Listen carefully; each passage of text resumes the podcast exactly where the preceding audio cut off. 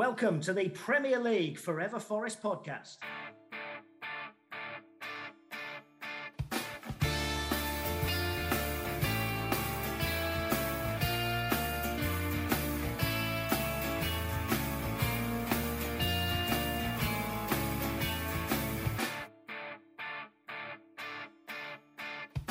Welcome back to the Forever Forest podcast on what was a truly historic weekend for this nation. A new king was crowned and he goes by the name of Morgan Gibbs White. What a fantastic performance on Trent's side. We're going to dive into all things Southampton, looking ahead to Chelsea and trying to predict this run in, try and share any tips on avoiding a heart attack because God knows I could do with that help right now. Joining me tonight all the way from the US of A. It is Dan the man. How you doing, Dan? Very well, thank you. Thank you for having me back. It's been a while. Has been a while. You've been to and from the UK a couple of times since then, haven't you? Yeah, just generally not sure where I am most of the time, to be honest. But you got to a few games in that time as well. You were where were you at Liverpool and? Seen us, I've seen us lose at West Ham. I've seen us lose to Manu, and I've seen us lose at Liverpool. Mate, my record's not much better, so don't feel too bad. And uh, also joining us then, and who someone who has seen more wins than me and Dan of late is Holly Royal. How you doing, Holly? Just about, yeah, no, really good. Absolutely knackered after last night. Got back in about half past twelve after my mate Bruce drove me back to London. But um, yeah, knackered but jubilant after that. So yeah, raring to go. Yeah, that must have been a happy car ride. It can't, it can't have felt low. It, uh, on days where it feels worth the commute, that's got to be right up there. Yeah, definitely. I mean, it was absolutely lashing it down with rain as well, so we had to take it easy. But it didn't really matter because, um, yeah, when you've won like that, I mean, it's fantastic. It doesn't really matter how you get home; you're just buzzing and, um, yeah, just living off that that victory, really. So yeah. Well, I was making do with watching the game on Sky. I think Dan was in a similar boat. Holly, you were actually there. Um, I'm, going to go to to Dan first. What did you make of that game last night? Honest assessment, or was it just the result? Uh, well, it's just the result, but uh, like I was speaking to so a neighbour of mine over here in New Jersey. He's an Everton fan and a, a, genuine Everton fan. Grew up in the UK as well. He used to have a season ticket, so we have a lot in common. A kind of pretty miserable footballing lives. So yeah, we were comparing notes yesterday because obviously they played earlier in the day. He wasn't expecting anything, and they thumped Brighton. And then obviously what happened with us happened, and we were just kind of texting through that game. I don't think other fans of other teams, or not many, understand the jeopardy that Forest live in consistently through the years. So it was an absolute nerve wracker of a game, and it was great that we got the win. But how many times have we sat here, whether it's Sheffield United in the playoffs, Yeovil, Blackpool, the Wembley final with the last few minutes, uh, avoiding relegation with the Cohen goal against Ipswich? How many times, as a Forest fan, do you have to nearly have a heart attack before you say, do you know what? I'm going to go and watch some like snooker or crown green bowls or something. It's um it's great when it finishes, but my word, is it like tortuous during the game? I can honestly say without hyperbole, I did not enjoy a minute of that yesterday. Not one minute, not none of it. Well, the minutes where you Forest literally score, and by the time the ball is back on the halfway line to kick off, you're like, "Oh my god, what's going to happen now?" So maybe three 30 second bursts across the 102 minutes or whatever it was, but the rest of it, I, I was at a point where I'm like, I'm not sure I can take any more of this, to be honest. Yeah, we invite so so much pressure, and it's a credit to the lads on the park that actually they're, they're converting the chances now. The the ones that we, we we've lived by in games uh, earlier in the season where we're like, we can't let these go begging. If we're only going to have twenty percent of the ball, then those five shots we have on target, we need to convert half of them. Uh, we're starting to do that. Dare I say, Taiwo Awoniyi uh, being back up front getting a bit of a run in the team has given us a focal point that's helping us. But we'll we'll we'll cross that bridge. What was it like in the stadium? Heart attacks galore, Holly. Oh, it was really painful, really really painful. It just felt like deja vu. Um, it was absolutely exhilarating, but just crushing at the same time. I mean, there was that last seven minutes. It was like being at Wembley in that last six minutes, where I just I could barely watch it. I literally had my hands um, over my scarf and my hands over my eyes. I just, you know, I just thought there's a, an, a part of inevitability here that we're just going to throw it away. But thankfully we didn't. But no, it was um, it was very tense. I mean, as soon as kickoff, the crowd was rousing. We got behind them, um, but there were periods where you know it was very tentative, and it was it was quite. It, you could just cut the, the atmosphere with a knife. It was just really tense and really kind of. We weren't quite sure, you know. Um, but all in all, I think I mean it was a fantastic. It was a fantastic evening. It was a fantastic atmosphere. Um, and the part where we all had our scarves in the air and, and, singing Forest and Magic, you know, it was absolutely breathtaking, really, to watch. Um, so I'm just glad that we got us over the line. But I, I don't know. I, I wouldn't say um, that it was to begin with. It was the best atmosphere that we could have sort of. You know, it, it did feel like we were all just a little bit nervy and a little bit worried about what was going to happen and, and, just a bit tentative. So I think uh, that's like what Dan said. Though we've we've done this dance so many times before, yeah. and we've seen it go both ways now. Um, so I think there's that kind of inertia and numbness where you just want to be objective and almost get the 90 minutes done. Dan, before the game, you were messaging us and you were being ultra reasonable, I would say, and more reasonable than I was prepared to be. Because for me, yesterday, it was do or die. Didn't get the three points. That was it. I'd write off the season and just accept we were going down. Whereas you were maybe not leaning quite towards that level of panic stations when we saw the teams come out, Southampton were clearly going to attack. They weren't going to go down without a fight. And for the first, what would you say, 10 minutes of that game, um, it looked like it might pay off for them. Um, but that counter attack, it, it was absolutely lethal.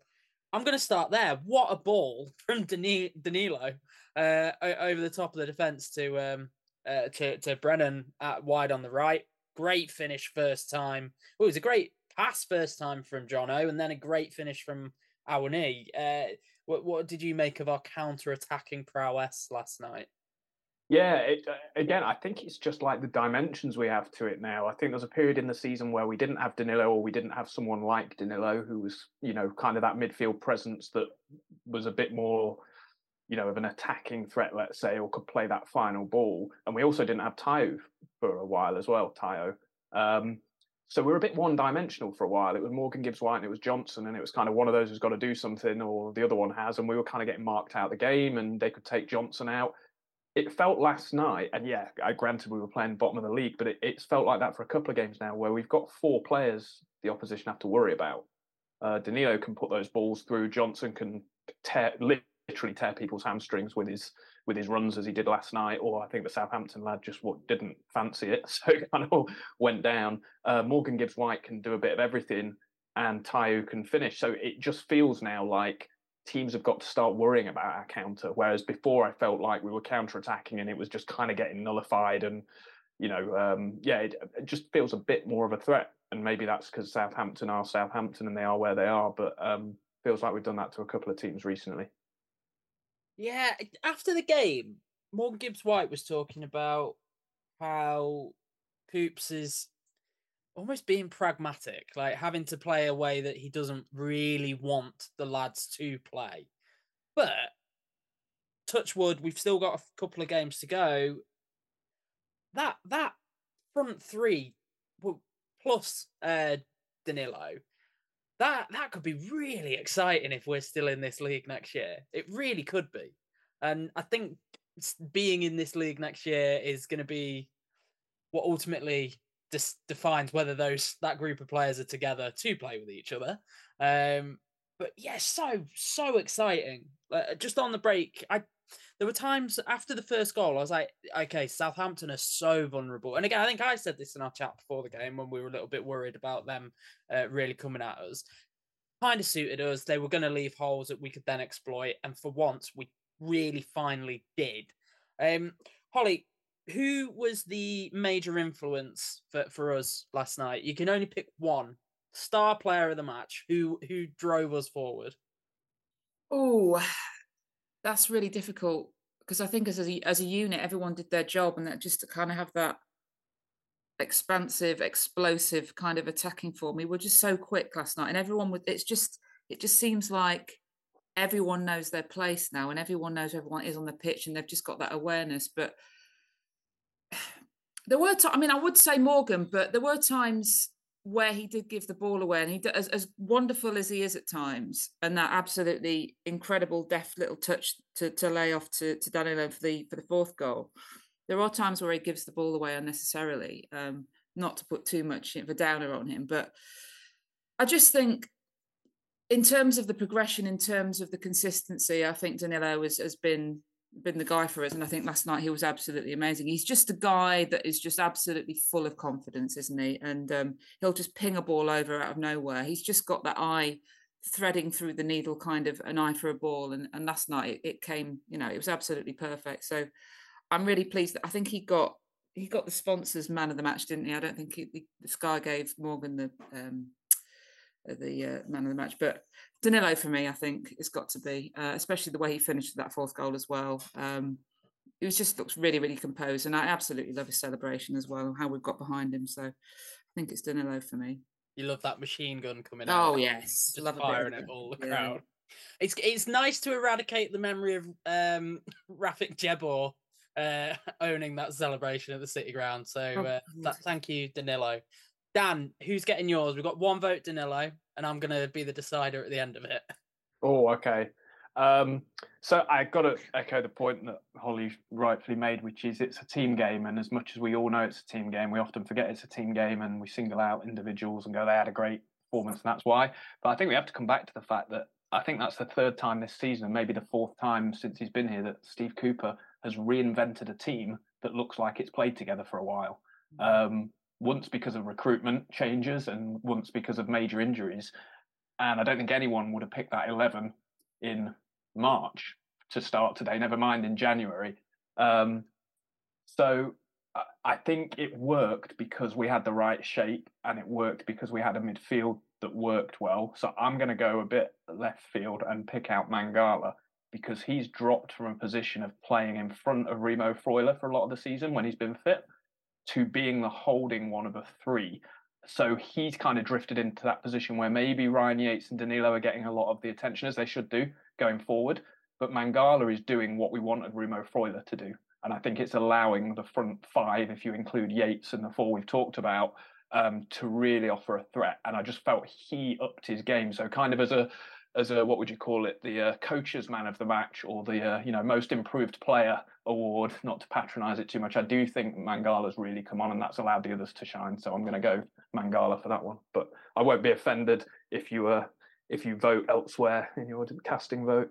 Well we're going to have to rely on people on twitter at the end of this to be the deciding vote then because i'm i'm going to stick with uh, morgan gibbs white i think it takes a, a lot of nerve to step up and take a penalty at that mm. end of the ground where one year ago you absolutely uh, fluffed your lines and th- those memories must have still been present i know he's had uh, he- he's scored down that end already this season to maybe wash that away but nevertheless what i will say that i i was very close to giving it danilo especially after Morgan's um, involvement in the first Southampton goal, shall we say? And I'm not really even talking about the the, the short pass where he sold uh, he sold Mangala up shit creek basically with that pass.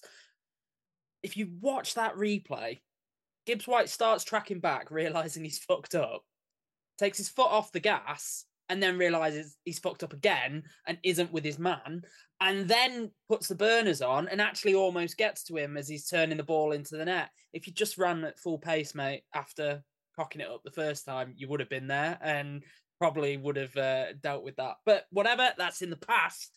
Uh, I I can't get past the the goal and that touch for Danilo. That's that. I've not seen a touch like that at Forest in a really long time. Like totally intentional a level of intelligence there. Am I am I getting swept away with media hype, or, or is, there someone else that you guys might point to that I'm uh, perhaps having a bit of short term memory loss over? Just to I throw a just to throw a curveball though, do we know? Do we think that he definitely meant that touch? Yes, because he's literally flicked it onto his heel, hasn't it? And then it's flicked into Danilo. So I mean, it is if Jack Colback meant the goal against West Brom, Morgan Gibbs White meant that touch. Yeah, yeah, and he's never going to say otherwise, is it? Yeah, it feels exactly. a bit Indiana Jones though. What's the film where you realise that Indiana Jones had like no actual say on the outcome? It's like if he wasn't stood there, Danilo would have just rifled it in from another two yards out. That's my yeah. controversial point. But no, no, it was um, it was it was a great touch. It almost just allowed us to. What if anything? That took away from the brilliance of the first two goals. Because if you look at the, t- you, Danilo, we've already talked about it to a degree, but Danilo's pass into Johnson, Johnson didn't take a touch for that second for the first goal. First ball was to Tayo. And Tayo, all credit to him, he does need it right on his foot. And Jono put it exactly on his foot with the first touch. And then Danilo's touch for Tayo's goal, I think, is underrated. You could talk about whether that was intentional as well. Um, but that second Tayo goal, I think all three all three out um, open play goals were were equally spectacular in my mind. But uh. yeah, do you know what? We might I might have pigeonholed us here trying to pick a player of the match. This it's ridiculous. Like there were a lot of good performances. Dan, I absolutely agree with you. That Danilo refusing to say die on that opportunity because the ball's fizzed into him from Lodi and he almost doesn't bring it under control and he's just stabbing it into a dangerous area. And hallelujah, Hosanna, Psalm 5 3, whatever it was. I'm not religious. Um, he's in the perfect spot. So, and we haven't even talked about Taiwo yet. He definitely um, des- deserved a shout out for two. They weren't even poachers' finishes, it was poachers' positioning and just making yourself a nuisance and creating the chaos that is necessary in this league. Um, yeah, absolutely fantastic. But just circling back, what I do want to say with Morgan Gibbs White whether he meant the touch or not, and whether there's going to be any debate about that, what he did do was he drew a defender and chose not to be selfish. He could have he could have just swung some boots at that and anything have happened. But he went, nah, I'll, I'll draw the man, create the space, and guarantee the goal. That is what we need. Long may that continue into the next run of games. Well, I was going to follow this up and talk about was there an unsung hero, but I think Dan's already covered it because Mangala would have got my vote as well. Uh, was there anyone else? Did Felipe, did he deserve that goal? Hell of a celebration. Oh, what a celebration! That if anybody deserves a goal um, and to have a wild celebration like that, it's that fella. I mean, wow, absolutely gutted for him, but it just shows what else he's got in his locker. He's just a 360 man, isn't he? He's just, you know, incredible, incredible player. Um, and for me, I'll just have a little possible little shout for Joe Worrall coming in and playing right back. Um, I thought he did pretty well. Um, looked fairly solid. Um, so a little shout out for him as well, I think. Kept it simple. Mm. He, he hmm. came on and just kept the play moving, didn't try and overcomplicate things, didn't look nervous. Like in the past, I've seen Joe slow play down and look up and always try that long raking crossfield ball. Just went simple this time and it worked out perfectly. Even Kouyaté going arse over tit um, couldn't couldn't bring an end to that move. Things were just falling in place for us last night, and I, I, I don't want to invite any bad karma or get ahead of myself, but it just felt like our luck was in, and that for once things were falling to us rather than against us. I think the only slight um, negative for me was that Surridge gave away the penalty. I mean, it was a very dubious penalty anyway, but you know, we, a lot of us have been calling for him to start ahead of Iwell to come on instead of Ayew as a substitution in the second half. And um, yeah, I hope that doesn't dent his his confidence, you know, going forward. But um, I mean, it was a bit dubious. Um, I watched it back earlier, and I'm not too sure. But other than that, I don't think there's a massive amount to fault really. I think I mean, I don't know whether you're going to come on to talk about Navas, but um, maybe I'll leave that for later on. But um, personally, I'm sounds, still. It sounds like you've got some thoughts about Navas. Well, Holly, where, where, are you going? I don't know. I think it's it really splits opinion, doesn't it? It's a weird one because it's pretty much a goal a game that he's given away, and I don't know whether he sort of sees us as kind of like his pseudo retirement home, and he's sort of on kind of only in second gear and just he can't I just can't get my head around the fact that someone that's played to such an elite level and has such prestige around him, you know, he's won all these Champions Leagues, etc., etc., and yet this fundamental basics that he gets wrong time and time again. Now, don't get me wrong, he's pulled off some absolute worldly saves that have kept us in it, but it's just basic parrying into just just literally in front of him, just with the goal gaping. It's just I don't know. I, I find it really difficult to to understand, and also He's not exactly the calm in the chaos. No, he's he's kind of just he, he'll get a hand to something, but it doesn't necessarily. It's not. Yeah. and surely as as a basic as a goalkeeper, especially at that level, you would expect more. And also, his kicking is terrible, you know. And it's not just comparing him to Brice Samba, who was a wonderful executioner of you know getting the ball going, and his distribution was absolutely wonderful. But his kicking's terrible at times. It really is, um, and it just frustrates me because I want more from him. I think we we demand a little bit more from him. I think that's fair to say, but you know, I'm open to debate about that one. Yeah, I I'm going to hold my tongue till the end of the season, see where we are, and then when it's the Premier League, say that I want Dean Henderson. Yeah, Um, but we'll Yeah, I think- fair point. I think it, I I think one thing that can be said is Dean Henderson will probably take the popular vote if we said who do we want in goal out of our three slash four keepers that have played this season. Um, what I would say is, and this this statement is completely unqualified and not backed up by any data whatsoever, but just as a armchair fan who's not watched too much of Navas previous to him coming to Forest, apart from the odd Champions League game, it does make me wonder that the things that we think he does well are the things that you would expect a keeper to do well when you're playing for a team who has 80% possession like Madrid or Paris Saint Germain and who is called upon once in a blue moon to make a reaction save. And when you get the ball back, your defenders aren't being pressed on the edge of your own box and another team is sitting in the other half. So I know that's no excuse for, you know, some some other basics, but it does make me wonder whether there is a you know, when someone's been playing the game for that long, whether there are certain habits and certain styles which are just muscle memory at that point, and um, it might be just a case for us of saying, well, you've got to take the rough with the smooth to a degree. But it, I, I get it; it is frustrating that you think, well, if that's the case,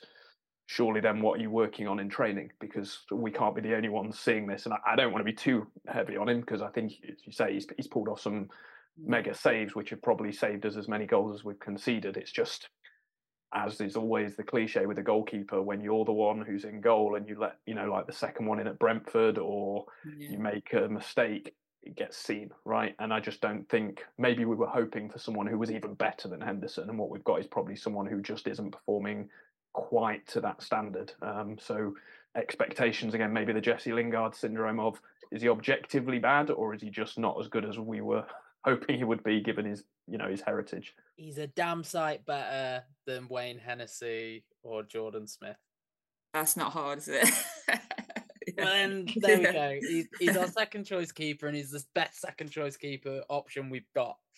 Um, Holly, you mentioned it. There were there were times where the ground felt a little bit flat. Now, come at me, Forest fans on Twitter. I'm not I'm not digging anyone out, but I will say the nerves were definitely apparent at times in that game. And I've been there in the stadium where I felt that way, and you do suddenly like you do stop singing for a bit because you just want to focus on what is happening on the pitch. It felt nervy over the over the wire and on the box um, yesterday. Holly, you kind of all but confirmed that was absolutely the case. Let's focus on the positive. What was the outpouring of and the release of tension like at full time? Oh, it was wonderful. It what? I wouldn't say it was the most glorious of full times that we've ever had. It was more relief than anything, I think, for everybody. And the fact that um, a lot of people kind of felt like they didn't really know what to do. I mean, obviously there was a um, the rousing, you just can't get enough as usual, and that was great. But I think there was a few people looking around like, "Wow, we pulled that off! Thank God for that!" kind of thing. It was um, it was slightly odd. Um, and then obviously Cooper didn't do his fist pumps again, which is absolutely fine um, as far as I'm concerned. You know, we're not over the line yet. Totally get that. Um, but yeah, it was just a feeling of utter relief because I think we'd all just been put through the mill in that last, well, it, it just the la- that second half really, and definitely the last sort of ten minutes. So um, it was just thank God that's over. And the whistle just wouldn't blow either, would it? It was just like begging for it to blow. It's like, come on, um, you know what? We don't want any more curveballs. So Yeah, how Um, long did we play in added time at, in the Brighton game as well? Is that two games now where where we've gone way over the time? yeah, wasn't it like ten minutes or something? I think they played. I think we got to like 115 again or something in the Brighton game because they basically played another half of extra time, having just come off um, the extra time against United. Yeah, that was really painful last night. So, firstly, the Felipe goal, and actually, maybe this just moves us on to a VAR debate, which is exactly what happened the last time it was all three of us. So let's see if our positions shifted at all on on how VAR is being um, adjudicated.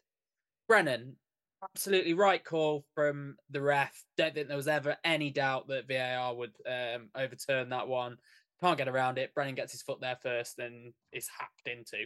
Uh, whether he would have got to the second ball is a different matter. It's obsolete at that point. Um, the Felipe goal. Now, in that moment, the linesman hasn't raised his flag. The linesman has said it's a goal.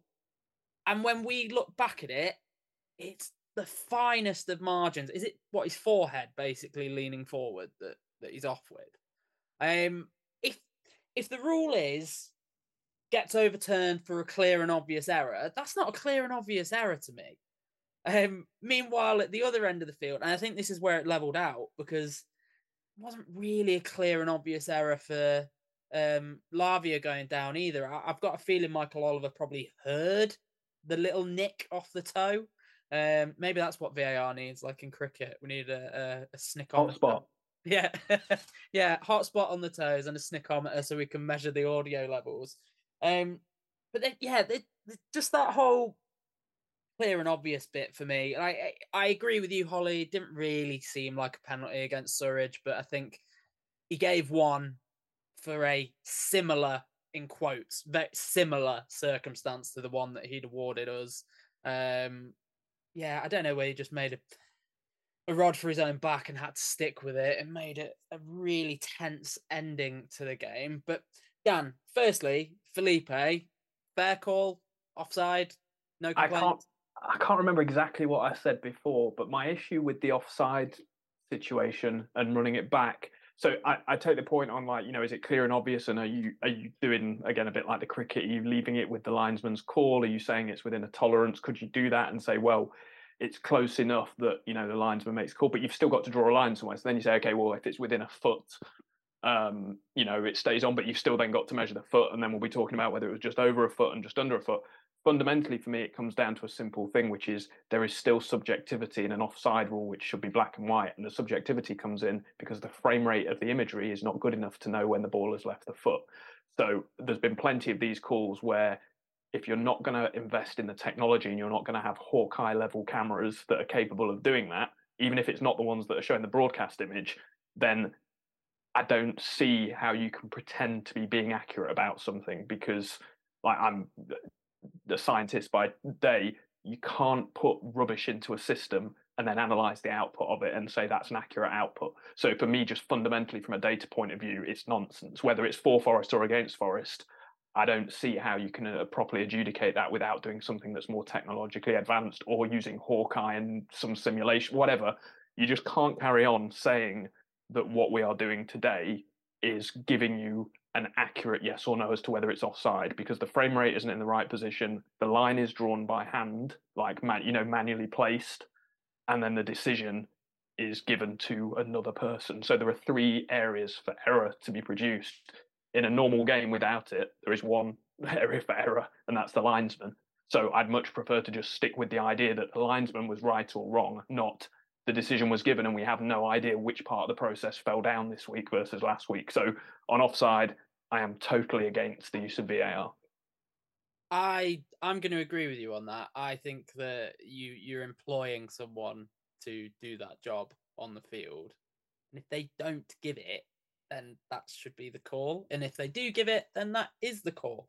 Um, yeah, Holly, what what was your thought? What was the ground like? Because I, I think that everyone thought finally this game's put to bed, and of course it wasn't. Of course it wasn't. Why would it be? We were just still dizzying from celebrating. I mean, and it still catches me out even now, where you go absolutely insane. You're hugging everyone around you and you're falling down the row, and then you're like, oh, yeah, VAR every single time. So hang on, calm down. Let's just see. Is it going to be given? uh, yeah, and it was really gutting that one because, as we say, we we desperately wanted him to score. Um, he's had an absolutely fantastic season since we've been here. So, um, yeah, I mean, to be honest, it looked marginal, really. Um, it's like where do we get to having two referees? It's, it's literally like having two referees on the pitch, really, isn't it? It's like one bloke says yes, it is. That bloke confirms it. It's just a bit, I don't know. It, it, I'd be interested to know whether it ever gets properly looked at. Um, and I'm sure I, I read somewhere that someone was saying about having chips in boots and all this kind of thing. Whether that's possible, I don't know. Do we want to go to that level of, you know, intricacy really of having chips in football boots? I don't know. But if, just if you're going to do something, just do it properly for the love of God. Like, Yeah. just don't half-ass it at the moment. And I, I have a, I wouldn't call it a conspiracy theory, but you know, obviously, not that anyone thinks we do, but clearly we don't like make any money off doing a podcast. But there are plenty of people in the industry who are making money talking about VAR, and it, mm. no publicity is bad publicity. And at the moment, I don't see why the Premier League would fix it because it's the talk of the town, and everyone's, you know, everyone's all over it, and it's entertainment at the end of the day. US sport has taught me nothing other than the fact if people are talking about it on the news, it's making money. So the conspiracy theorist in me is why would they fix this? Even if they do fix it, there'll be that rare moment that still happens. It's football. Like there- there's Yeah. always something that escapes and defies logic Yeah. uh, to infuriate one side versus the other. And to your point, I think the the thing that definitely isn't happening is referees or linesmen are purposefully throwing games. You can talk about the consistency of them. You can talk about g- going to the J- Johnson penalty. I think the referee we had last night is Michael Oliver. Yeah, I thought it was good. Like, I might get pelted for this. I've seen him a couple of times this season. I actually think he's one of the better ones. Not because I'm saying he objectively gets more decisions right than wrong. Who am I to judge that? But he seems to have some consistency. And if you look at his position for the Jono penalty, he was exactly where a referee should be. And half the times Jono doesn't get penalties, it's because he's 10 miles an hour faster than the referee, and the referee's still 40 yards back. So it's not the referee is throwing the game or he's got something against Jono that I just don't think they're all up to the same standard of being able to referee a game, not because they're seeing the same thing and making a different decision. They're not putting themselves in the right position. He does put himself in the right position. And I think that's why Johnson got a penalty that nine out of 10 championship referees wouldn't have given him last year, and probably two out of 10 would have yellow carded him for. I do not think you're wrong. Uh, I, I'll agree with you, Michael Oliver. I think he's a great ref. Um, I, if nothing else, even if there were decisions that maybe uh, are up in the air, he just seems to own his role and he's composed and he, controls the game. Whatever way you see it, he controls the game and allows it to to play out i with him very much the boss. Uh, I, I don't see many people really arguing. You saw the minute Sam Surridge turned around and uh, just stared at him after the penalty, and he just pointed and was like, "Yeah, you." Uh, so Yeah. all right, fine, this isn't getting overturned. Um, right. Well, you know, speaking of refereeing controversies and, and views that some of them might be biased, that does bring me on to the point that Daddy Marinakis in the stands last night looked delighted, looked very happy. His uh, his favourite team uh, i- i- i- is uh, is very much fighting and still in it. It's mad that the amount of controversy that follows Olympiacos round when they're literally fighting for a title every single year uh, compared to us. I I don't know why he'd uh, invite that into his life. It's like you said, the jeopardy that comes in with uh, ha- having Forest uh, on the roster as well. Uh, That's a heart that's under strain, surely. anyway, we'll we'll move on from that. We're gonna have a massive game at the weekend in Chelsea. Um, anyone going? Yep. Oh, you got a ticket, Holly. Delighted to have got a ticket after absolute fast that went on the other day. Um, yeah, I count myself very lucky that I'm able to go. Really, really excited for this one. There's so much to play for now. Um, yeah, should be a great game, and I think we can take it to them. I really do. Um, I'd be really, really surprised if we don't come away from Stamford Bridge with at least a point. Um, I watched Yeah. the extended highlights of them against Bournemouth because uh, naturally our timeline went into oh thanks Chelsea You're finally turning up this this season right before we play you.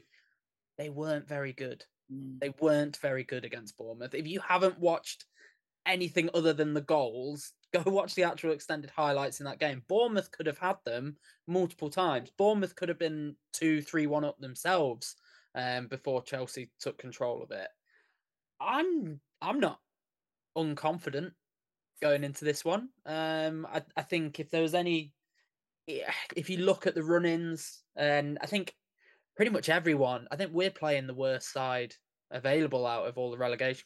It, between us, Everton, Leicester, and Leeds, uh, I think we've got the best game this weekend. Um, who who's everyone else? Yeah, got? so Leicester got, got Liverpool, right? Yeah, they've got Liverpool at home. Uh, Le- Leicester have, yeah, yeah. Yeah, and someone's got Newcastle, aren't they? Um, yeah, Leeds have got Newcastle at home, Everton yeah. City at home. Yeah, and then we've got Chelsea away. So if we had, if you know, if you had to put money on who might get the upset based on the op- opposition, it, it's us, isn't it? Well, you say that. Although I guess Bournemouth maybe had taken their foot a little bit off the gas because they're, you know, they're pretty much safe, aren't they? So if they were fighting and absolutely scrapping like us and those those below us, and maybe you know it would have been a different game. But I would say so on paper, yeah. But I mean, look at last night with uh, Everton beating Brighton. Um, this league has just been absolutely mad this year. It's completely gone against the grain. Um, so it's really hard to predict. But yeah, you'd like to think so. Um, I'm I'm really confident that we could we could pinch something, even if that's a draw. I and I think that could still be massive for us in the in in the grand scheme of what this season is. And I'm really trying to keep my feet on the ground and not get carried away because it was 4 3 last night against the worst team in the league. And it was 4 3 in a game where we probably shouldn't have given them anywhere near as much of a sniff as as we did, but you know we repeatedly invited them back into the fixture. Team like Chelsea undoubtedly has the quality to put those chances to bed as well. Like, eh, there's no getting away from that. But I don't know. Am I am I a foolish romantic, Dan? Absolutely. um, so, first, you things are going down, don't you, Dan? So. Um, the thing, the thing that worries me is, and I'll come on to the point in a minute about Chelsea, but the thing that worries me is our goal difference. So I think that counts as a point against us because anyone just basically has to get the same amount as us.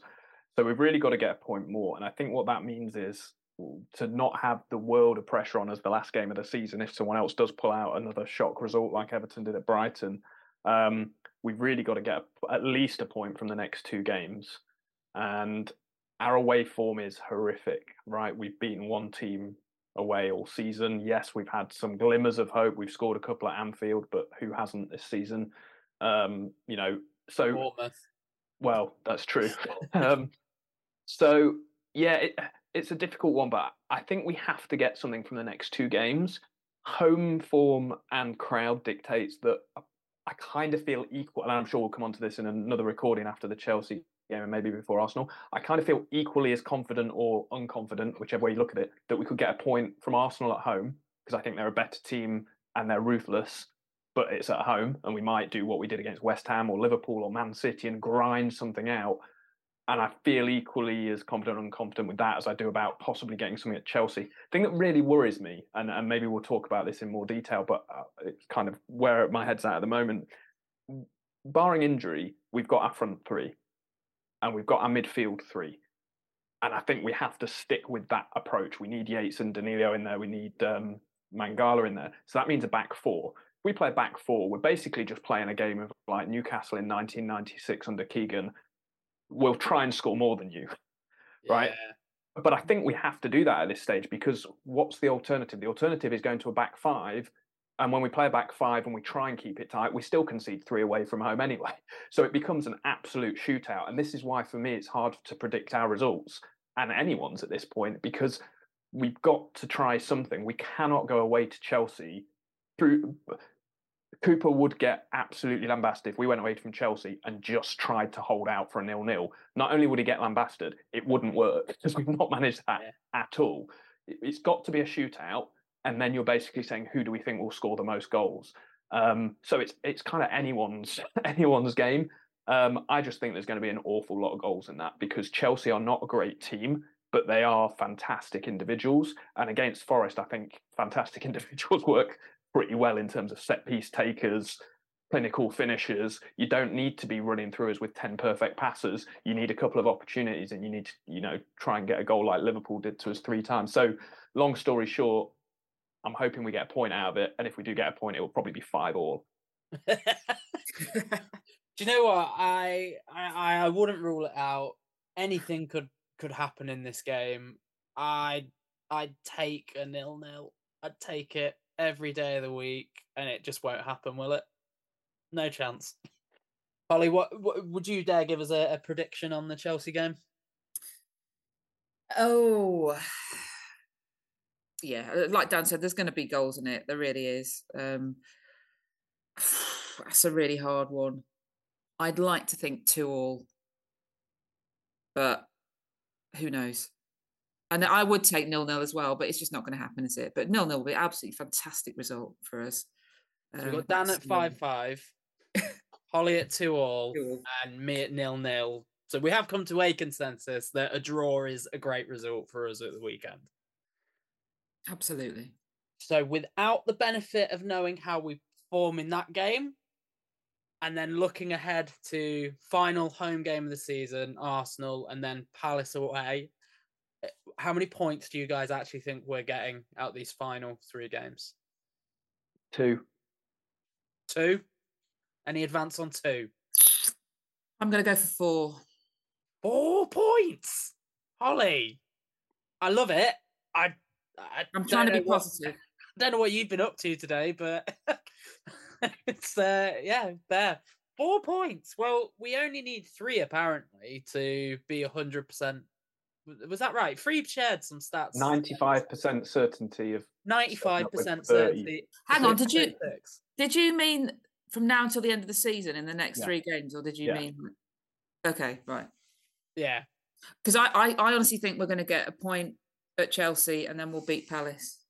You reckon yeah. we'll beat Palace? I think we'll beat Palace. Yeah, I'm confident we'll beat Palace. I, just... I, I want to revisit that in the yeah, scenario that's... whereby we need to beat Palace because I just have, and I think I mentioned it a few weeks ago. It was a horrible premonition because of the last game of the season.